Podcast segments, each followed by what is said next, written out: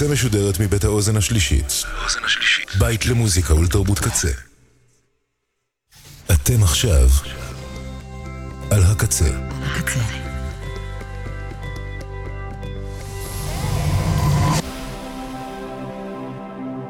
הקצה, הסאונד האלטרנטיבי של ישראל.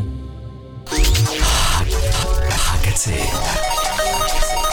הקצה. kzradio.net Welcome. It's nice to have you here. I'm so glad you could come.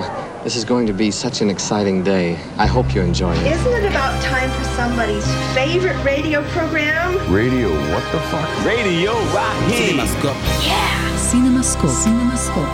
עם יאיר רווה. So yeah, that's you the voice. On the radio. That's the radio. I'm, this is the radio. That's a DJ. No, Hi better. there.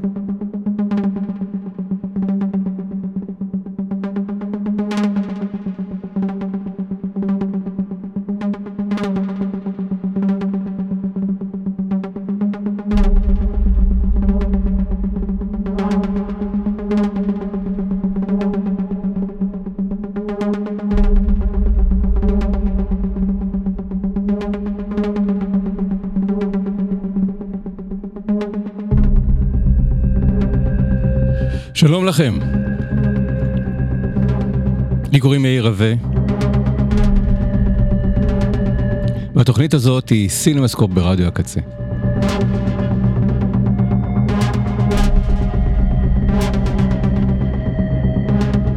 זו תוכנית מספר 394, היום, יום רביעי, 12 ביולי 2023, כ"ג תמוז תשפ"ג. את אה, סימסקו ברדיו קצה עושים עומר סנש, בן אש, לאה שפיגל, תודה לאוזן השלישי, תודה לצוות האתר. האתר הוא kzradio.net, יש בו המון דברים מנוגנים, מושמעים, כתובים, והרבה מאוד אנשים עובדים מאחורי הקלעים כדי שתשמעו את כל מה שאתם שומעים, כולל את התוכנית הזאת.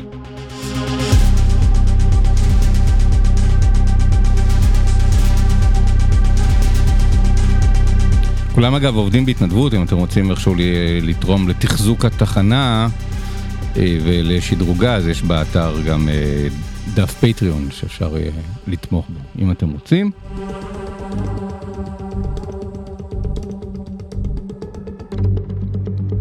ותודה לסינמטק תל אביב, כי סינמסקו ברדיו קצה משודר בחסות סינמטק תל אביב. הנה כמה המלצות מטעם סינמטק ממש וברוכים, מאזיני התוכנית הזאת. לאורך כל השבוע התקיימו הקרנות של העיר הזאת, אופרת ראפ בלשית בקרבם של עמית אולמן, מוריה קונס, ג'ימבו ג'יי, אלון נוימן, עידן לטרמן ואיציק פצצתי.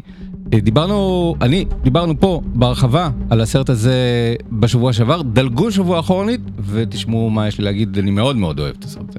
אז אה, אם לא ראיתם את העיר הזאת, לכו לראות בסינמטק. אם ראיתם את העיר הזאת, לכו לראות. שוב, אני מת לראות את הסרט עוד פעם. במחר חמישי בשמונה וחצי יוקרן הסרט המלכה, המלכה מרגו במסגרת המחווה לשחקנית איזבל אלג'אני.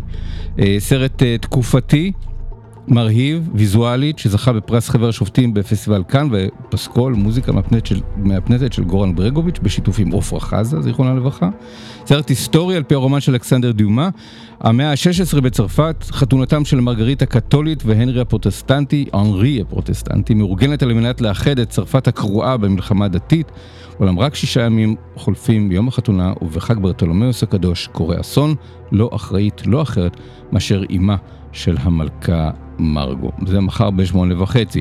בשישי בתשע בערב יוקרן הסרט מידסומר בבימויו של ארי אסתר. דני וקריסטיאן הם זוג צעיר, זה כמעט מתאים, כן? אמצע הקיץ. אה, דני וקריסטיאן הם זוג צעיר, ככל הנראה בסופה של מערכת היחסים שלהם, אך כשטרגדיה נופלת על דני ומשפחתה, היא מחליטה להצטרף לקריסטיאן וחברה לטיול של פעם בחיים, לפסטיבל קיץ בכפר שוודי מרוחק, אבל מה שמתחיל כהרפתקה תמימה וחמימה ושלווה במקום בו השמש תמיד זורחת, הופך במהרה לסיוט לאור יום. יצירת מופת קולנועית עם עבודת צילום וירטואוזית שסחפה את המבקרים והקהל עם שילוב יוצא דופן של אימה, קומדיה וויזואליה מהפנטת. עוד בסוף השבוע, בשבת בשבע, יוקרן הסרט אה, טורי ולוקיטה, סרטם האחרון של האחים ז'אן פייר ולוק דרדן, האחים דרדן. כמו בסרטים הקודמים של האחים, גם הפעם הם מיטיבים לעבוד עם שחקנים לא מקצועיים ולהוציא לפועל תסריט שאין בו שנייה אחת מיותרת.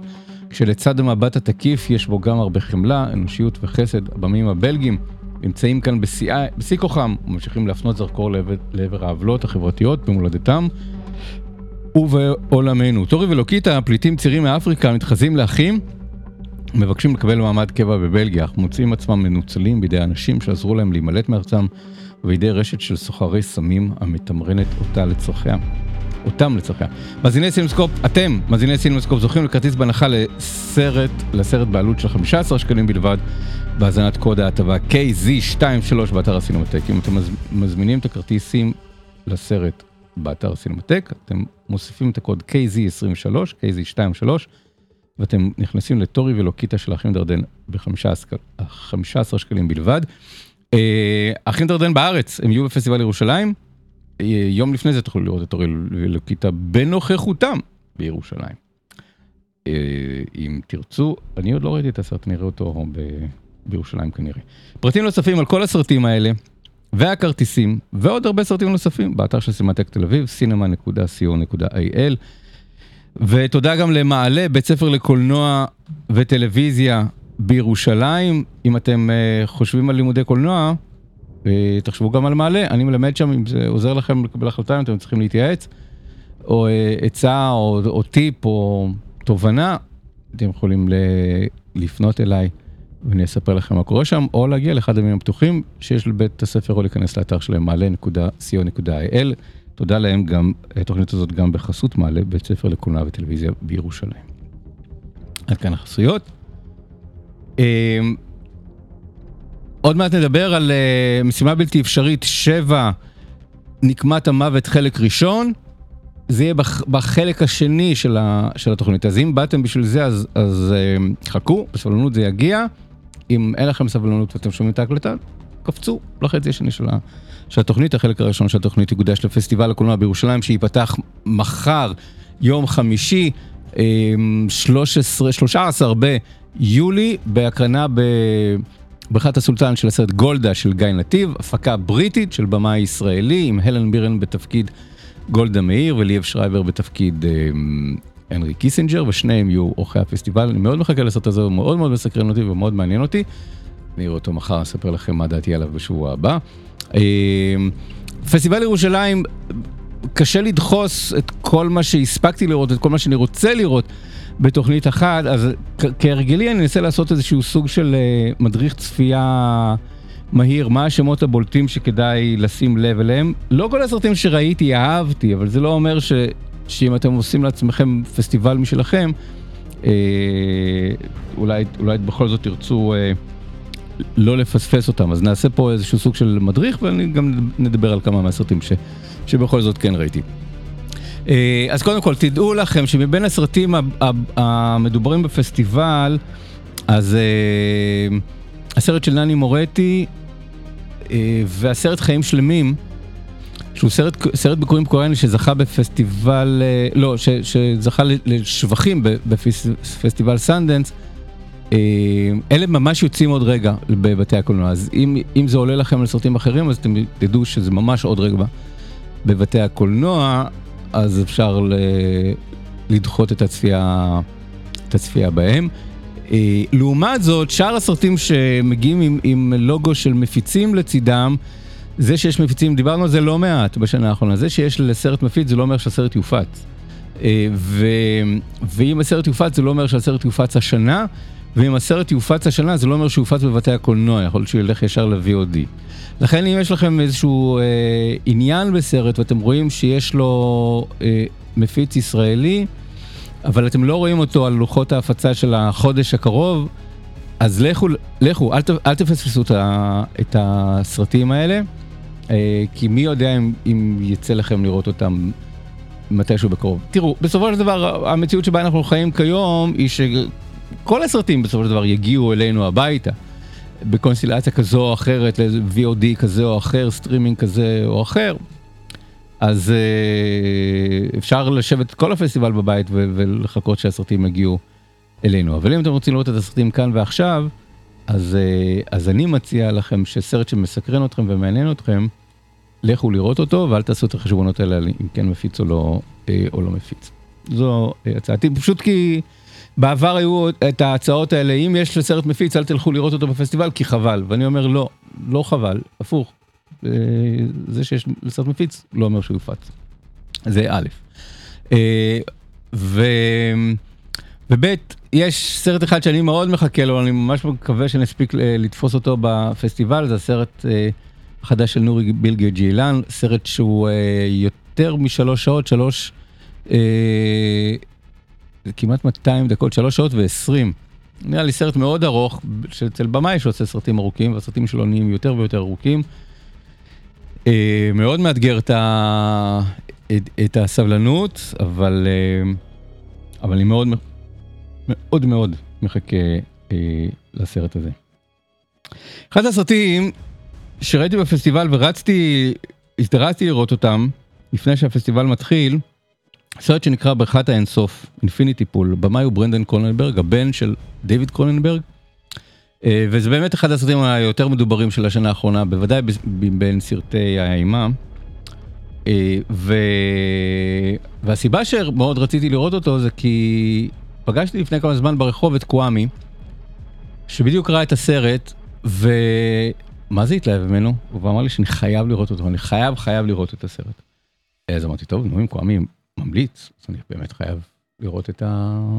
את הסרט. אז הלכתי לראות את הסרט, ולא הבנתי כלום. אז אה, אמרתי לקוואמי, בוא וספר לי ולמאזיני סינמסקופ ברדיו קצה, מה, למה כדאי לנו לראות את Infinity אה, Pool בפסטיבל ירושלים, או בכלל? אה, אבל כן, על מסך גדול רצוי, על מסך גדול, סרט אימה מאוד מאוד אלים, זה אני אומר לכם.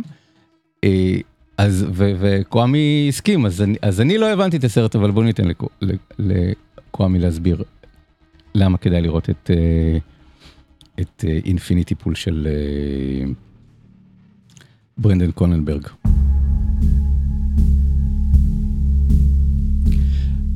אהלן קוואמי. אהלן כולם, אהלן כולן, אני פה על כיסא הנאשמים, מכיוון שהמלצתי, שלא לומר, המלצתי בטירוף, ליאיר לצפות באינפיניטי פול, ועכשיו נקראתי להסביר מדוע. חשוב לומר שמבקר קולנוע אני לא ולא מתיימר להיות, אני יכול רק לדבר מנקודת המבט הלא מקצועית שלי כאוהב קולנוע. ואחד הדברים שאני יותר אוהב בקולנוע הוא סרטי אימה. אני רואה המון כאלה, וסרט אימה מקורי שלא משחזר נוסחאות הוא ממש חיה נדירה, שלא לדבר על כמויות הזבל שיש בתחום הזה כל הזמן, ממש Infinity Pool של זבל. ולמרות שראיתי כמה משובחים בשנים האחרונות, מזמן סרטי אימה לא פוצצו לי את המוח. כמו השניים האחרונים של ברנדון קרוננברג, Infinity Pool, החדש יחסית, וגם קודמו Possessor מ-2020. קשה להחליט מה מבין שני הסרטים האלה הוא היותר מזעזע, ולא מדובר בשום פנים ואופן בסרטי אימה בסגנון צעקה או משהו כזה, אלא ממש סרטים שאינם לבעלי לב חלש. בשניהם מאוד מורגש כמה שקרוננברג הבן למד מקרוננברג האב, דיוויד, אבל כמעריץ של לא מעט מסרטי האב, אני חושב שלטעמי לפחות הבן ממש, מרשה לעצמי לומר, עלה עליו. זה מתחיל כבר מסצנת הפתיחה של Infinity Pool. אנחנו רואים אתר נופש יפהפה ומדוגם. חוף ים, פרחים, אקליפטוסים, רק שהכל מנותב אלינו כשהמצלמה מתהפכת. עולם הפוך.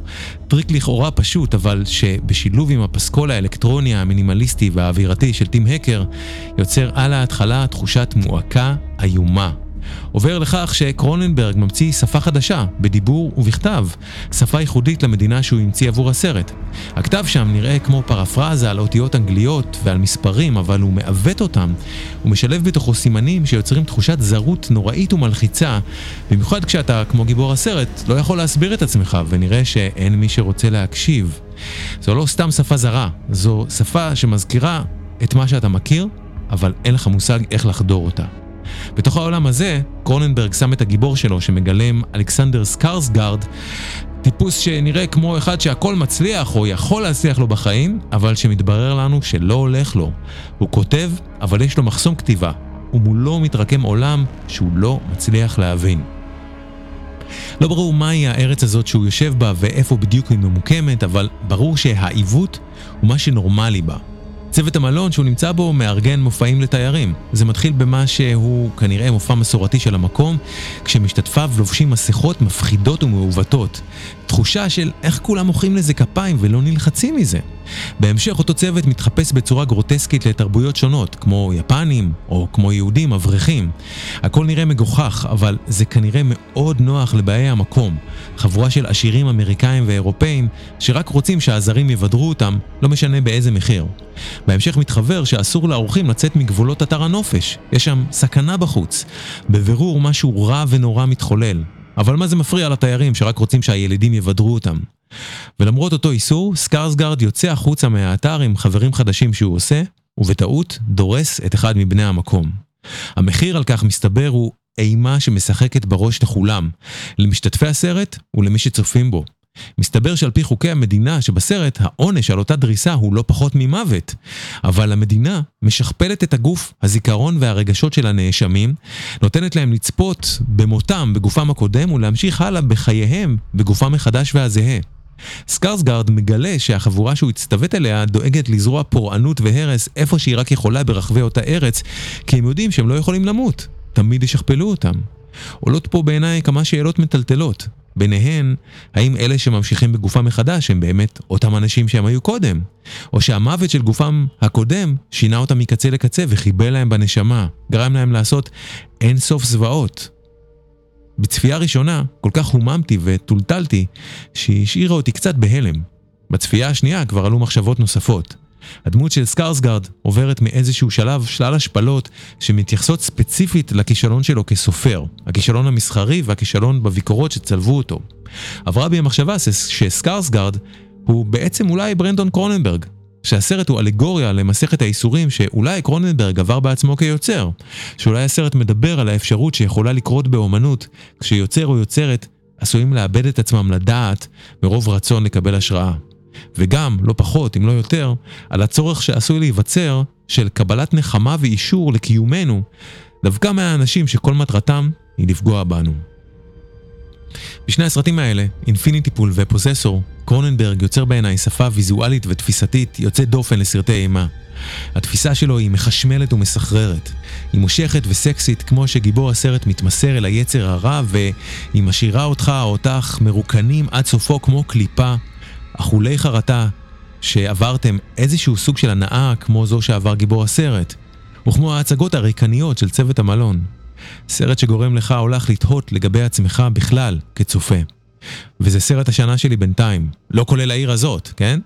ושוב, Infinity Pool לא מומלץ לבעלי לב חלש, ממש ממש לא, וגם לא למי שאין בו או בה משיכה כלשהי לסרטי אימה. סרט השנה של קוואמי, Infinity Pool של דיוויד, של ברנדון קרוננברג בפסטיבל הקולנוע בירושלים. הוא יוקרן בשבוע הקרוב. אני מת על קוואמי, הוא גרם לי ממש לאהוב את הסרט שלא כל כך אהבתי. אני, אני אתן כזה את ה... ממש כזה נקודת מבט אה, קטנה שלי. לסרט, קחו את דיוויד קרוננברג, יש שם ממש סצנות מאוד קרוננברגיות של מתכת ש, שחודרת לתוך אה, בשר, שזה מאוד קרוננברגי והבן שלו לקח את זה. אה, תכניסו את זה לדיוויד לינץ' עם המצלמה שמתהפכת והכבישים שנוסעים באפלה ואנחנו לא לגמרי יודעים. מתי אנחנו נמצאים במימד מציאות ומתי אנחנו נמצאים במימד של משהו שהוא כמו איזשהו סוג של אה, הזיה או סיוט. אה, אלחנדרו חודורובסקי, מתי אנחנו נמצאים באולי איזשהו סוג של טריפ כלשהו, כי יש גם עניין של טריפים ב, ב, אה, בסרט. אה, שלבו את זה לניקולס וינדינג רפן על, על מישהו שלוקח את ה... כאילו את הדברים הכי יפים בעולם והופך אותם למפלצתיים ומדממים ו, ו, ו, ואלימים ו, וטורפים. וארי אסטר שמתעסק במעין קבוצות וכתות של, של, של אנשים וה... ו... ואיך הם משתלטים לנו על החיים ועל הנשמה וטובחים בנו. אה, ו... וגם קובריק, העולם הזה של מצד אחד עיניים עצומות לרווחה, להיכנס לתוך עולם שהוא סגור אה, בפנינו, של עולם של מין ומוות, וגם התפוז המכני, עולם שיש בו אה, אונס והשפלה ו... ו... ורצח ופלישה ב... ב... ביתית. קחו את כל הדברים האלה וזה אינפיניטי פול, סרט ש... אני חושב שהבנתי כל מיני רעיונות ומוטיבים, אבל היה לי קשה להחזיק את עצמי ב... בתוכו, אבל זה סרט השנה של קוואמי, ולכן אני צפיתי בו, ולכן כדאי לכם, אם אתם בעניין של סרטים מאוד מאוד אלימים ומאוד מיניים גם, אה, אז אה, זה הסרט. אני רוצה אה, לה, להמליץ משהו שבדרך כלל לא ממליצים עליו לפני, אה, לפני פסטיבל אה, קולנוע בירושלים, בדרך כלל ממליצים על הסרטים. הבינלאומיים שמגיעים, אני רוצה להמליץ לכם שני סרטים ישראלים קצרים. כי uh, אני רואה בימים האלה את הסרטים הישראלים הארוכים, יבול השנה הנוכחית בהקרנות האקדמיה וב, ובפסטיבלים ש, ש, שמוצגים. ואני קצת מאוכזב מהם, יש משהו כמו קרוב ל-30 סרטים, מתוכם אולי אהבתי אה, שלושה בערך, לא יותר מזה. אה, אבל הסרטים הקצרים יש שם כזה דברים מאוד מעניינים. שימו לב לסרט שנקרא היד של קטיה, שביים תום שובל, סיפורה של אה, מנופאית, אה, שביום סגרירי, אה, עם, אה, עם רוח וגשם מוזעקת לעבודה כדי לבצע ג'וב, והיא משאירה בבית את uh, הבן שלה החולה ואת הבן של התינוק, והולכת לעבודה, ויש רוח חזקה, והיא עולה למנוף. Uh, וזה פשוט, פשוט סרט כזה קצר של 20 דקות, חצי שעה, לא יותר מזה. מרט את הצבעי, ולא, פשוט מבחינה ויזואלית, אחד הדברים היפים שראיתי בקולנוע הישראלי בזמן האחרון. ולצידו, מים עומדים, הסרט של אה, ציבי הברקאי, שגם מועמד, יהיה מועמד, הוא כבר בין הסרטים ש, שיהיו בפרסי אופיר, מועמדים לפרסי אופיר בקטגוריית הסרט הקצר. סרט שתפס אותי נורא, קודם כל מבחינה ויזואלית, מצולם נורא יפה, ומתאר סיטואציה של אישה. בימי הקורונה אישה שמרגישה לכודה בבית על ידי בעל אלים, מנסה לברוח משם, ומגלה שהסגר סוגר אותה ולא מאפשר לה לברוח, והיא מוצאת אה, אישה חילונית, מוצאת אה, מקלט נשי של נחמה במקווה טהרה לנשים, וגם שם היא לא מוצאת אה, את הנחמה של הסרט, שיש בו משהו ויזואלית יפהפה, אבל, אבל מבחינה אנושית הוא חונק. ובאמת חוויה קולנועית, אומנותית, ש... שמאוד אהבתי. זה באחד הדברים הטובים שראיתי מבין הסרטים שהוא בפסטיבל אה, ירושלים. איך בונים אה, פסטיבל שלכם? קודם כל, כמובן אתם פותחים את מערכת השעות של הפסטיבל, רואים מתי אתם נמצאים שם ובוחרים את הסרטים על פי הזמינות של, של, של הכרטיסים והזמינות שלכם, אבל אתם יכולים לבנות לעצמכם פסטיבלים, מיני פסטיבלים משל עצמכם, כי זה פסטיבל כלבו, פסטיבל שיש בו הרבה מאוד סוגים, סרטים ישראלים, סרטים בינלאומיים וסרטים מפסטיבלים אחרים. למשל, אתם יכולים לעשות לכם אה, מיני פסטיבל כאן, 22 סרטים מפסטיבל כאן האחרון יהיו בפסטיבל, אה, כולל אה, הסרט שזכה, שהוא יהיה סרט הנעילה של הפסטיבל, האנטומיה של נפילה, ו... ועוד כמה סרטים בולטים בפסטיבל כאן. האחרון בכל הסקציות אה, שלו. אז אתם יכולים להחליט שאתם הולכים, אתם יכולים להיכנס לאתר, ללחוץ, יש כזה אפשרויות למיין על פי מילות, אה, מילות מפתח, ללחוץ על ה... בפסטיבלים על כאן ולראות את כל הסרטים בפסטיבל כאן ולבחור אה, מתוכם. אתם יכולים להיכנס לפסטיבלים ולבחור את הסרטים מפסטיבל סנדנס, יש כמה סרטים מפסטיבל סנדנס, כולל הסרט הזוכה שעוד רגע נדבר עליו. אה, והסרט של ברנדון קרוננברג שהבכורה שלו הייתה בפסטיבל סנדנס. ו... ולראות את הסרטים מסנדנס. אתם יכולים ללכת להקרנות הגאלה, לראות את הסרטים אה, שיגיעו לבתי הקולנוע, לרוב עם, השחקנים או היוצרים, אה, ולראות את זה לפני כולם, יש בזה גם משהו שמאוד פסטיבלי. יש אוליבר סטון יהיה עורך הפסטיבל, אפשר לראות את אה, סרטים של אוליבר סטון בנוכחותו, והאחים דרדן יהיו עורכי הפסטיבל ויקרנו מבחר מהסרטים שלהם, וגם הם יהיו אה, אורחים בחלק מהקרנות. זה כאילו הדברים הפסטיבלים הרגילים שאפשר אה, לראות. אני רוצה להתמקד בכמה סרטים בולטים שבכל זאת כן ראיתי, אחד מהם הוא סרט שנקרא אלף ואחד. הסרט שזכה בפסטיבל סנדנס, סרט ביכורים של יוצרת בשם A.V. רוקוול, הסרט הראשון שלה, שמתרחש בהרלם, ומספר אה, סיפור על אה, אם ובנה, ילד בן שבע, שמונה בתחילת הסרט, והוא נער uh, כבר בן 17-18 בסוף הסרט, אז זה עשר שנים בחייהם, הסרט כזה מדלג כל פעם ארבע שנים. Uh, שלוש אפיזודות בחייהם, שהם עוברים מברוקלין להרלם. והיא מנסה לתת לו את החיים הכי טובים שאפשר, בשכונה שיש בה מצוקה כלכלית ו- ובעיות אה, זה, אבל היא מנסה להיות באמת האימא הטובה ביותר. היא עוסקת ב- אה, ב- ביופי, ב- בספרות ובזה, אבל לא תמיד היא יכולה לה- להתפרנס מה- מהעבודה שלה, אבל היא מנסה להתפרנס עבור אה, הבן שלה. יש לה בן זוג, שאנחנו יודעים שהבן הוא לא של הבן זוג שלה, אבל בן זוג הוא כולו on and off איתה, יש לה גם, יש לו בנות זוג אחרות. זה סרט שמצד אחד עוקף את הקלישאות שאנחנו מכירים, כמה קשה להיות שחור בהרלם או בשכונות מצוקה אמריקאיות, אין שם סמים, אין שם, אין שם, אין, פן, אין פשע, פשוט חיים של, של אנשים אה, שקשה להם בעולם הזה, ואיזשהו מבט שהוא באמת מחוספס ו, ו, וריאליסטי, אה, של עם שחקנים שאנחנו לא, לא מכירים אותם, שחקנים שנראים לנו שחקנים אלמוניים או שחקנים לא מקצועיים, אבל הם כולם שחקנים uh, שיש להם איזשהו סוג של רקורד בימתי כלשהו. ו...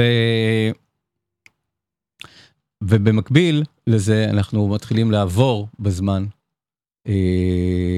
כל פעם ארבע שנים קדימה, וזה מתחיל, פה מתחיל החלק המעניין של, של הסרט, כי הסרט מדלג בין הקדנציות של ראשי הערים ב... של ניו יורק באותה תקופה, והוא מראה איך ניו יורק משתנה. זה אחד הדברים שבו הסרט הזה מצליח לאזן בין האישי, האנושי, הפרטי, ובין משהו שהוא גדול יותר, איזשהו סוג של משהו שמשתנה, העיר משתנה, הכלכלה משתנה. אה, רודי ג'וליאני נכנס למשרד ראש העיר ומנקה את העיר. מייקל בלומברג נכנס אחרי זה ומנסה להפוך את העיר לעיר של הייטק וסטארט-אפים ומתחיל את המהלך הזה של ג'נטריפיקציה ואנחנו רואים את העיר משתנה וזה מאוד יפה לראות את הדבר הזה ואיך ההשתנות הזאת משפיעה על, על הזוג הזה שלנו. עכשיו זה סרט שאני, שאני מודה שלא תמיד הלכתי איתו הבנתי ש, שקודם כל קורה פה משהו מבחינה קולנועית כי אנחנו נמצאים בתקופה כזאת שבו סרטים על. של יוצרים שעוסקים בגברים, גברים נערים והאימהות שלהם, האימהות הבעייתיות שלהם, זה משהו שהולך עכשיו, Moonlight היה כמובן אור ירח, היה הבולט שביניהם. אמ, שנה שעברה היה סרט שנקרא Inspection, אה, גאוות יחידה, קראו לו בקולנוע לב כשהוא יצא ממש להקרנות בודדות, אפרופו לראות סרטים של מפיצים שלא תמיד מפוצים, הוא הוקרן בהקרנות כזה בודדות, אה, קראו לו זו גאוות יחידה, גם שם זה אה, היוצר מספר את הסיפור שלו ושל אימא שלו. פה זה יוצרת אה, שזה סיפור שיש פה אלמנטים אישיים אבל זה לא הסיפור שלה ולא הסיפור של, אה, של אימא שלה אלא של סביבה שהיא מכירה, סביבה שבתוכה היא, היא גדלה ושאותה היא רוצה לתאר. אבל, אבל יש תחושה מאוד אמיתית של אמת דיברתי בה בסיפור הזה, בעיקר כי יש איזשהו סוג של חידה בדבר הזה של מה, מה הסיפור הזה של האימא וה... וה והבן הזה, והוא, ככל שהוא נמשך, אז מצד אחד אני אומר, אוקיי, קצת מיציתי את הסיפור, מצד שני אני אומר, קצת יש פה איזשהו סוג של משהו שמרגיש לי איזשהו סוג של מניירה קולנועית שכבר ראיתי בסרטים קודמים, מצד שני זה הולך לאיזשהו מקום שאני לא יכול שלא ללכת שבי, אה, שבי אחריו. ו, והוא גם מזגזג בין הצדדים הזה שאני שואל את עצמי של מי הסיפור הזה האם זה הסיפור של הבן או הסיפור של האימא. אז אה, אז לרגע נדמה שזה הסיפור של הבן אחר כך יותר ויותר ברור שזה הסיפור של האימא, והסיפור של האימא הוא גם חזק יותר ומעניין יותר, ומורכב יותר מהסיפור של, ה, אה, של הבן. אז, אה, אז יש פה משהו, יש פה משהו מסרט הזה, חוויה ש, שאני יודע שהשפיעה על הרבה מאוד אנשים, גם קראתי אנשים שיצאו מהסרט בפסטיבל סנדנס, וגם אנשים שראו את הסרט סביבי בהקרנה מוקדמת ב, לפני הפסטיבל. אה, יש לסרט אימפקט ואפקט. אז אני הייתי ככה מסויג כלפיו, אבל, אבל אני מודה שהוא הולך איתי, אני מודה שהסרט הזה אה, ל... מלווה אותי, כי ה... השלם גדול מסך חלקיו, נגיד. אה, כאילו, כשמגיעים לסופו ויש לכם את כל הסרט, את כל הסיפור ואת כל הדמויות בראש, אתם ככה מספרים לעצמכם את כל הסיפור כזה מההתחלה, ורואים איך העיר משתנה ואיך הדמויות משתנות, ומגלים כל מה שקרה מול אפינו וגם מתחת לאפינו, ולא, ולא תמיד שמנו לב לדבר הזה, וקצת אולי זה, אולי זה הסיפור, העניין הזה של כאילו, שכמו שאנחנו צופים לא שמים לב למה שקורה שם, אז ככה גם קצת ה... רשויות הרווחה והאנשים שה, שאמורים לדאוג ל, ל, לאוכלוסיות החלשות, כל האנשים האלה גם לא שמים לב למה שקורה אה, תחת אפם, ולפעמים פשוט צריך, אה, אולי, זה, אולי זה פשוט סיפור על יזמות אישית ויזמות פרטית, אה, של איך אה, שני אנשים מצליחים לשרוד ב, באמריקה של המאה ה-20, סוף המאה ה-20, תחילת המאה ה-21. אה, מתחת לאף של, אה, של כל הרשויות שאמורות לטפל באנשים כמותם. אז יש משהו בסרט הזה, וכאמור, הוא זכה בפרס הגדול לפסטיבל סנדנס השנה, אז אני מניח שאת השם הזה של A.V. רוקוול אנחנו עוד נשמע. אז גם, גם על זה חשבתי, אני, אני מודה, אני, אני פונה קצת לציניות, האם... אה, האם הדבר הגדול הבא ש A.V. רוקוול תעשה זה סרט של מארוול? האם זה המסלול שיש לו, זה, את עושה עכשיו סרט אה, מאוד מצליח אה, מבחינת באינדי וזוכה לפרס בסנדנס ומראיינים אותך ושמך נהיה מוכר, את מסתובבת בפסטיבלים בעולם. אה, אבל האם הדבר הבא זה עוד סרט כזה או שלחכות לטלפון מדיסני או סוני או דיסי? אה, קומיקס ושיגידו לך בואי תבואי אם יהיה לנו סרט אה, קומיקס של איזושהי דמות אה, שכזאת, כי יאמר לזכותה של אבי רוקול כששאלו אותה מה ההשראות וההשפעות שלה. שלה, על הסרט שלה, של הסרטים שהיא ראתה ושהשפיעו על זה, אז מצד אחד היא אמרה ספייק לי, do the right thing, וסרטים נוספים של ספייק לי, ו... מי, אה, מי הפליל את רוג'ר רביט של אה, רוברט זמקיס, אה, שזה מצחיק. אה, לא רואים את זה בסרט, אבל בדיעבד, כש, כשיוצאים מהסרט ושומעים את רוג'ר רביט היה אחד הסרטים שהכי השפיעו עליה, בדיעבד מבינים את הדבר הזה. זה לא, אין, אין פה עולם של אה, אנימציה וזה, אבל בדיעבד מבינים למה היא התכוונה. אה, איך לספר סיפור על, על להגן על הבית ולה, ולשמור על, ה, על העיר, על העיר שלך. אה, אז גם זה חשבתי, מה יהיה, מתי נשמע על אייבי רוקול פעם הבאה, אם כשהיא תקבל את הג'וב, כמו כל במאי האינדי הגדולים מהשנים האחרונות, אה, שעברו מ, מפסטיבל סנדנס לבימוי סרטים של מארוול. הפסטיבל חוגג השנה יום הולדת, אה, יום הולדת 40, הוא אה, נולד ביולי 1983, ייסדה אותו ליה ון ליר, ולכבוד אה, יום הולדת 40 הפסטיבל מארגן תוכנית של קלאסיקות, של סרטים שהוקרנו, בסרטים הבולטים שהוקרנו בעשור הראשון של, הפסטיבל. מבין הסרטים האלה, שימו לב ל...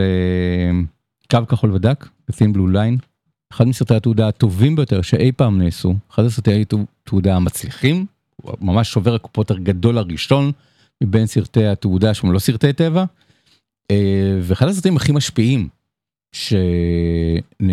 שנוצרו בז'אנר התעודה, ממש אני חושב שינה את השפה של סרטי התעודה, ארול מוריס הוא הבמאי, ו...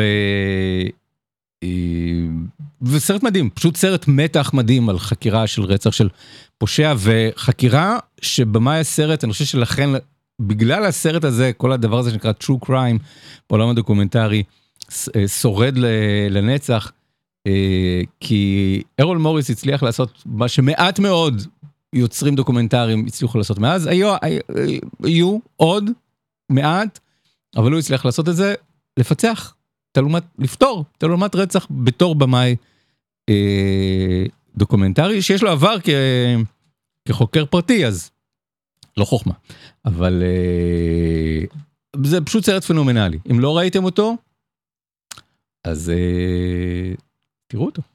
אה, הוא נהדר. ו... והקורבן של אה, טרקובסקי. מה ששוב, הזדמנות לראות על מסך גדול את, אה, את, את הסרט האחרון שעשה אנדר טרקובסקי, עשה את זה בשוודיה, סרט דובר שוודית, תחת חסותו של אינגמר ברגמן. הוא הלך לעולמו ממש כמה חודשים אחרי שהסרט הזה הוקרן בפסטיבל, אה, בפסטיבל כאן, חצי שנה אחרי שבחורת הסרט הזה, טרקובסקי אה, מת. אז אה, ממש מין סרט פרידה וסרט אה, צוואה וסרט ויזואלית, אחד הסרטים הכי יפים שנעשו עם הצילום של סוון ניקוויסט. והיו זמנים באמריקה, הסרט האחרון של סרג'ו ליאונה, גם הוא יוקרן בפסטיבל. אה, אחד הסרטים הראשונים שהפיק אה, בחו"ל, ארנון מילצ'ן, שגם מגלם את הנהג של רוברט די נירו.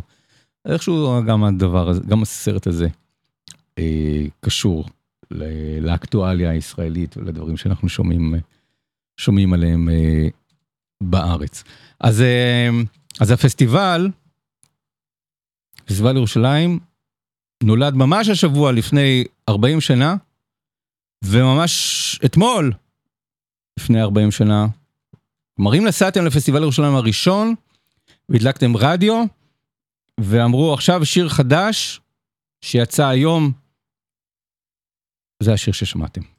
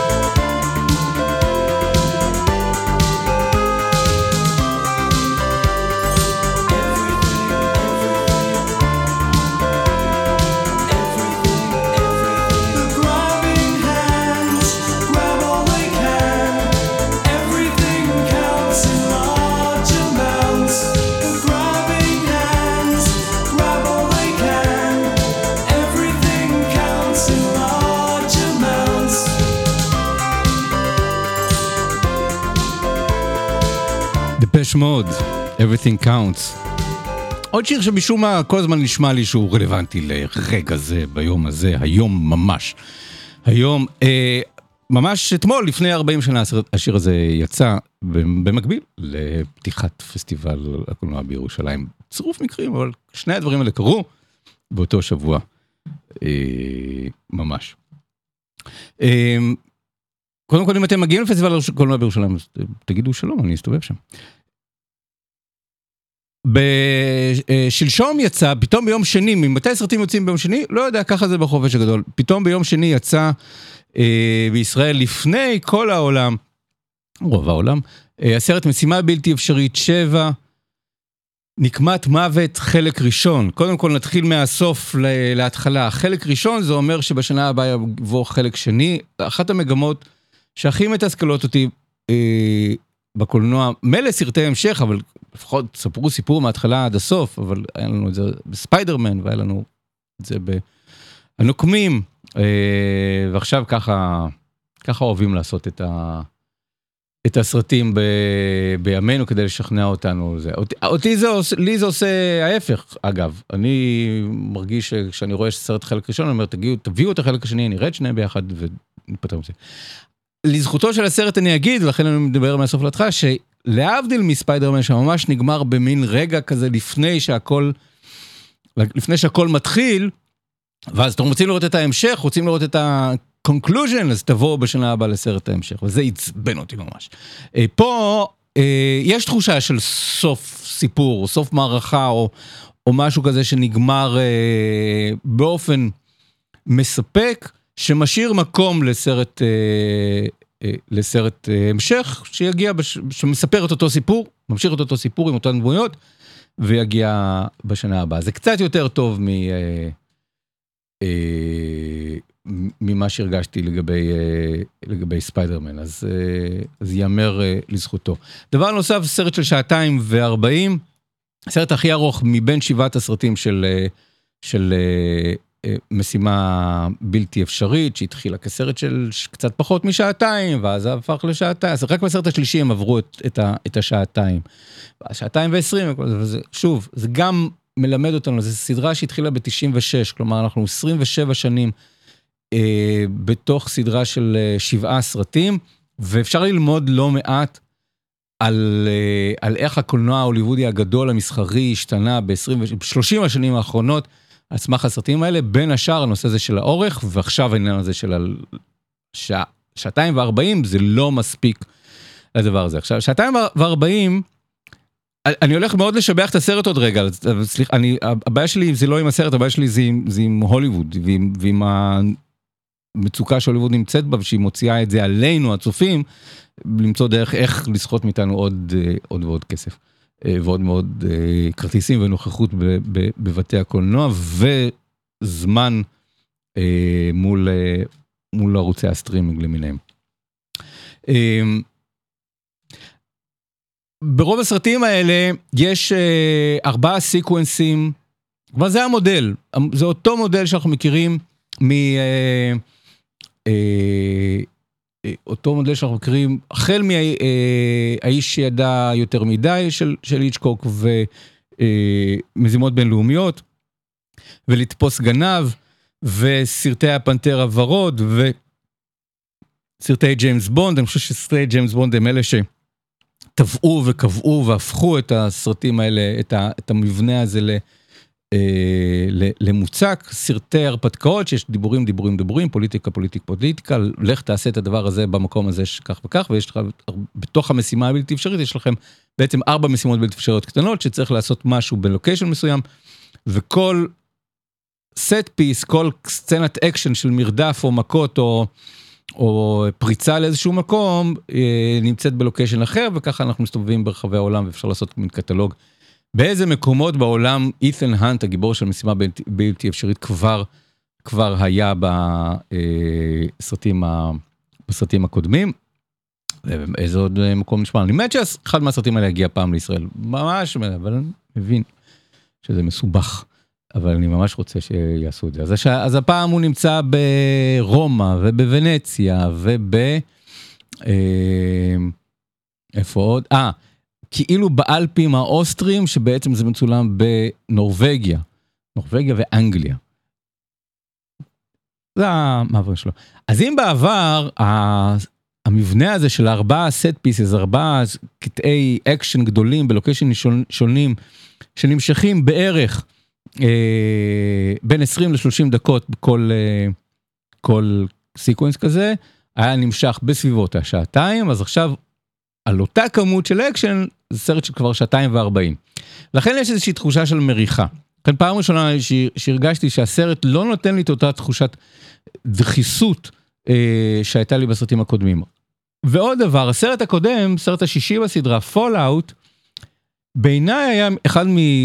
לא רק אחד, לא הסרט הכי, לא רק הסרט הטוב ביותר בסדרת סרטי משימה בלתי אפשרית, אלא אחד מסרטי האקשן הכי טובים שראיתי בחיים שלי. באמת, סרט שמבחינת אה, בימוי, תסריט, משחק, משחק פיזי, ובעיקר הסיבה שבגללה אנחנו רואים סרטי אקשן, בימוי האקשן, הבימוי הזה של אה, איך ל, לייצר אדרנלין על המסך ולהתיז אותו לכיווננו, ולגרום לי להרגיש שהגוף שלי פעיל כאילו שאני עשיתי את, ה, את הדברים האלה. אני חושב שהסרט הזה הוא אחד השיאים. אני חושב שהוא כזה שיא שג'ון וויק האחרון, שגם אותו אהבתי, אה, חיקה אותו. ממש חיקה את אה, משימה בלתי אפשרית ה, אה, ה, הקודם. אז השילוב הזה של אותה כמות אקשן על הרבה יותר דקות, פלוס השיא היה בסרט הקודם והסרט החדש שעושה דברים יפים בעולם הזה של סרטי אקשן, זה לא קרוב למה שהם עשו שם. שני דברים גרמו לי פעם- בפעם הראשונה להרגיש שהסדרה הזאת במקום להתקדם קדימה ולהעלות כל פעם עוד מדרגה, עוד מדרגה, עוד אתגר שנשבר, עוד אתגר שזה. אה, פעם ראשונה הרגשתי ש, שאנחנו נמצאים על איזשהו סוג של צעד אחד אה, אחורה. אבל עדיין, קצת כמו שאמרתי ב, ב, בשבוע שעבר על אינדיאנה ג'ונס, כשלא משווים את זה לסדרה, אלא משווים את זה למה שקורה מסביב בעולם הקולנוע, אה, אין עוד עשייה כזאת. חושב שזה אחד הדברים שיפים ב, בסרטים האלה, יש, יש, אה, דיברנו על זה גם על, על אה, ב- בנטפליקס, שיש איזשהו רגע בסרטי אקשן שהם עשויים כל כך טוב, שמבוימים כל כך טוב, שגם סינפילים שהם כאילו סנובים כלפי הקולנוע המסחרי, לא יכולים שלא להתפעל מהדבר הזה. כי זה באמת איזשהו סוג של עשיית קולנוע עילאית, איזשהו סוג של הוט קוטור קולנועי, שרק הבמאים הכי הכי טובים ומיומנים, והצוות הכי מגובש ומלוטש שיכול לעשות את הדברים האלה, רק הוא יכול ליצור את הדבר הזה. ומהבחינה הזאת, אם כאילו אין, לש, אין הבדל בין זה ובין איצ'קוק או קובריק. סוגים אחרים של סרטים, סוגים אחרים של, של חוויות, אבל, אבל בראשם עומדים אנשים שבאמת הם נמצאים בפסגת העבודה שלהם, בפסגת היכולת שלהם, בפסגת הכישרון שלהם, כן, בשיא היצירה שלהם. והאיש הזה הוא כריסטופר מקוורי, שזה הסרט השלישי שהוא עושה בסדרת uh, משימה בלתי אפשרית. איש מרתק, uh, שהתחיל עם, uh, שמבחינתי, הוא התחיל כתסריטאי, זכה באוסקר על, על החשוד המיידי, והמשיך אחר כך כ... כפרטנר ללא מעט סרטים של בריאן סינגר, ואז עבר אחרי ולקירי, שזה עבר מבריאן סינגר לתום קרוז, הוא ממש כזה התסריטאי הבית של תום קרוז ב-15 השנים האחרונות מאז ולקירי. ושכתב את, אה, את אה, קצה המחר שהיה פנומנלי, ואת אה, את משימה בלתי אפשרית 5, וביים אותו בג'ק ריצ'ר. שאני זוכר, סרט שמאוד הפתיע אותי, גם תום קרוז הפתיע אותי, גם התסריט הפתיע אותי, גם הליהוק של ורנר הרצוג שם הפתיע אותי. ו... וממש אהבתי את הסרט הזה, ואמרתי, רגע, אוקיי, כריסטופר מקורי הפך מתסריטאי מצוין, הפך לבמאי מצוין. ו... ומאז הוא צמוד ל... ל... אה, לתום קרוז, ותום קרוז, ממש כל תסריט שמגיע אליו נותן לו, כולל, כולל אהבה בשחקים, אהבה בשחקים גם יש שם איזשהו סוג של פס, איזשהו שכתוב שכריסטופר מקורי עשה בתוך הדבר הזה. וכריסטופר מקורי אוהב אה, חידות היגיון, אוהב פאזלים, אוהב אנשים שגורמים לנו לחשוב שאנחנו דבר אחד, ואז אה, אנחנו מבינים שהם דבר אחר, אוהב את הרגע הזה שבו פתאום הבנו שכל מה שהבנו בעצם לא מה שהבנו, ואיזשהו סוג של היפוך נוסף, הסרט נראה לנו שנגמר ואז יש עוד איזה היפוך, זה לא טוויסט, אלא עוד איזשהו רגע אחד של את זה לא ראינו בה, ואני מאוד אוהב את זה בתסריטים שלו, כי יש נוסחאות, אנחנו רואים, אני חושב שטופגן זו דוגמה מצוינת, אנחנו רואים איך הנוסחה עובדת, והנוסחה עובדת, ואנחנו נסמכים עליה, ואנחנו מרגישים איזשהו נח- נחמה, אבל גם בטופגן היה את הרגע הזה שיש פתאום עוד איזה, עוד, עוד עשר דקות נוספות, נוספות לסרט שאתה אומר, אוקיי, את זה לא ראיתי בה. ו...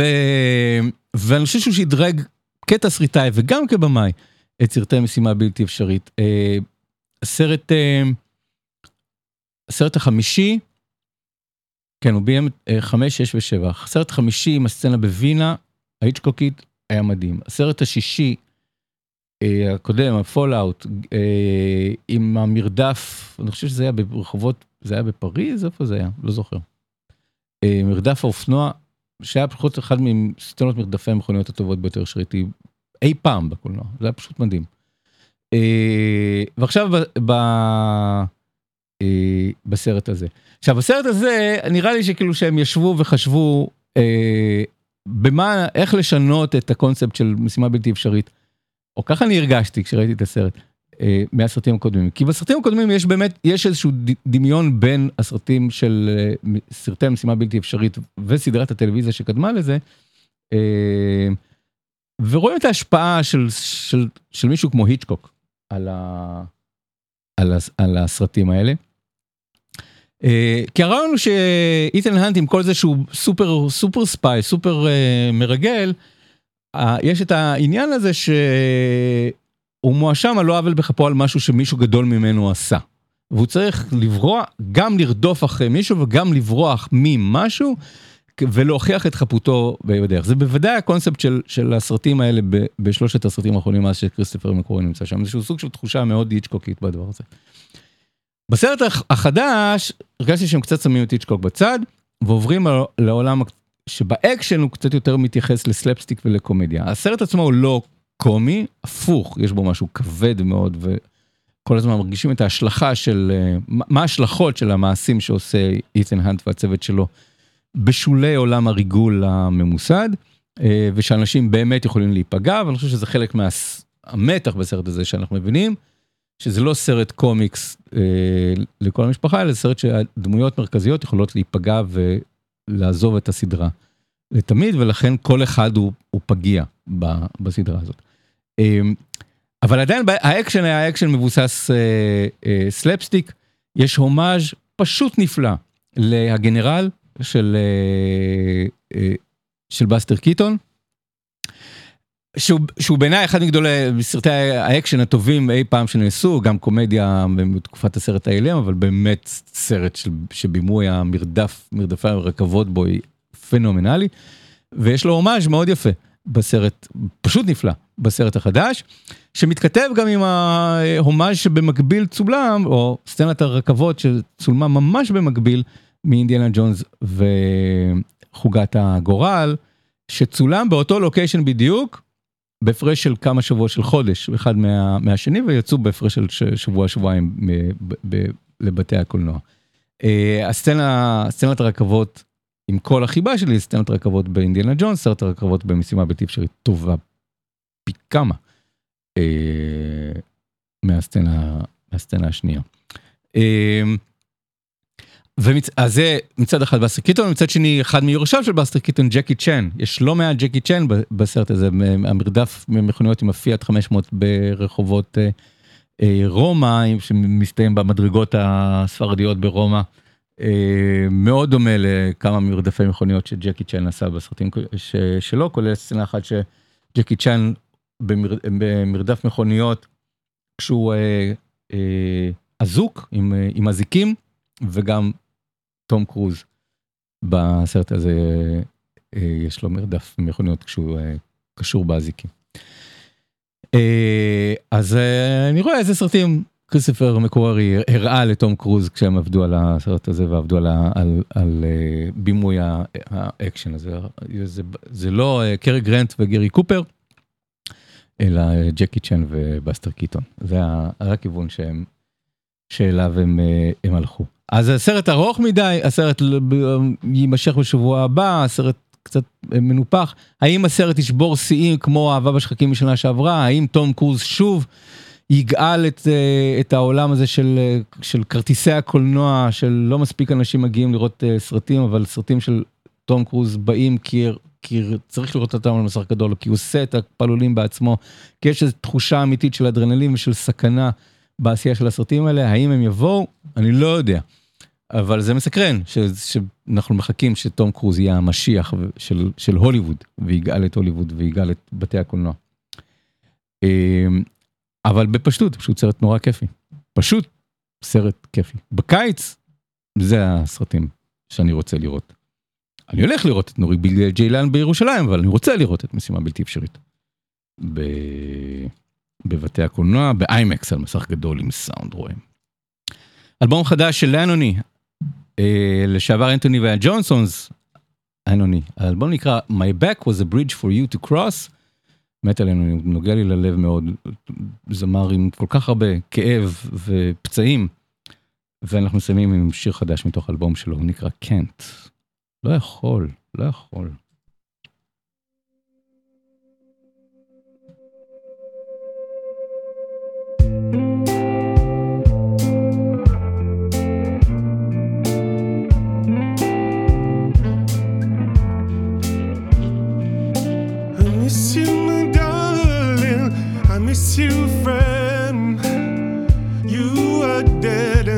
So far away. While I'm here, stranded among the living, like so many rotten teeth.